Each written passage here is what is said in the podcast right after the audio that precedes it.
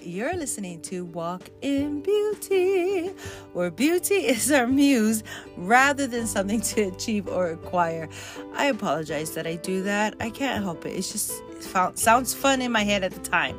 But you're listening to Walk in Beauty. My name is Ho'o Malama Lama. Everyone calls me Ho'o. And I will be continuing this um, kind of like revelation and the revelation that I had was that I no longer just want to only talk about self development, although I think that's amazing, and mindfulness, wonderful. We need to talk about that. But I wanted to branch out in three interesting subjects. I, I, should say they're interesting to me, hopefully to you too. But the three interesting subjects to me that I wanted to branch out, and I've already shared in a previous episode, which is entrepreneurship, relationships, and storytelling.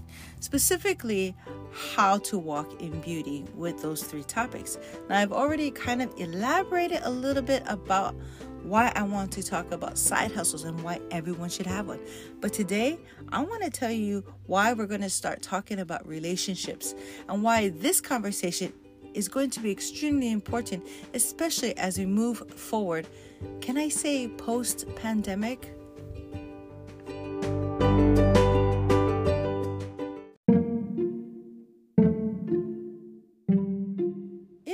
Was to describe relationships, I would have to compare mm, you or myself, us, we, as a canoe. And I would say relationships are the Pacific Ocean. You need the ocean in order for the canoe to work because the canoe has no place on land. You could keep it on land, but it wasn't built to sit on land, it was made to glide in the waters. That's a lot like relationships, you know. Also, what's interesting is oftentimes when it comes to the ocean, there's waves and undercurrents, there's weather changes. It can be very volatile and then it can be very calm and beautiful. It can invite you or it could push you away. It could lift you up or it could crash you down. I mean, if there was ever a description of relationships, the ocean is the perfect one. Wouldn't you agree? Now, since we are kind of like representing the canoe, you know, we are that vessel. Now, what we fill the canoe with makes a difference, right? If you filled your canoe with water, it would sink. If you can filled your canoe with people who are going to paddle and move forward, it will move forward. If you filled your canoe with people who aren't going to do anything but sit there and you're paddling, well, what's going to happen? You're going to go nowhere or you're going to work extra hard. I mean, I'm sharing this as an analogy, but if you think about it, relationships as emotions is the Pacific Ocean. We, as the canoe, well, that makes a lot of sense, don't you think? Because we hold other people. We hold their ideas. We hold their dreams. We hold their we hold their hopes and we also hold their failures. But how do we walk in beauty in a way that our relationships are on that journey with us? See, it's one thing if you're in the canoe paddling forward and everyone else is in the canoe sitting. It's another thing if you're again in the canoe paddling forward and everyone else is paddling backwards.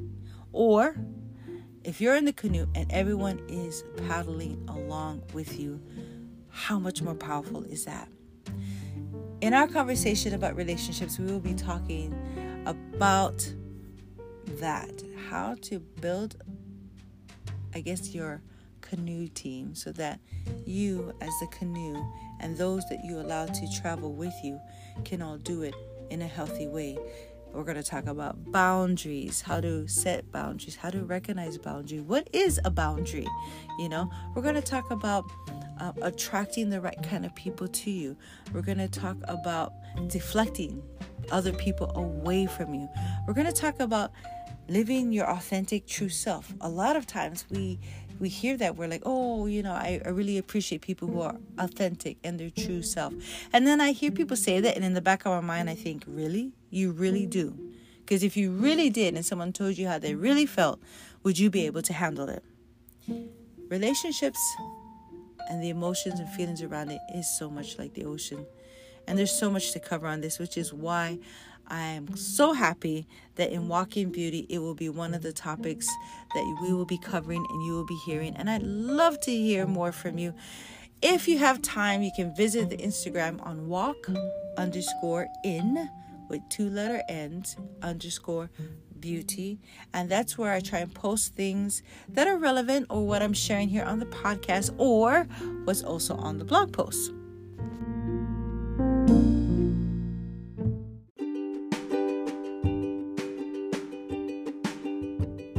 One more thing. If you haven't joined our online community, please do so.